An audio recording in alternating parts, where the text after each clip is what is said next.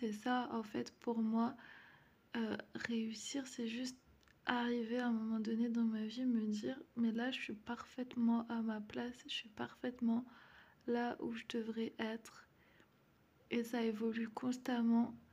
Mais en fait, je suis en harmonie avec moi-même, je suis en harmonie avec qui je suis. Et je suis fière de ce que je fais aujourd'hui. Pas demain, pas hier, aujourd'hui.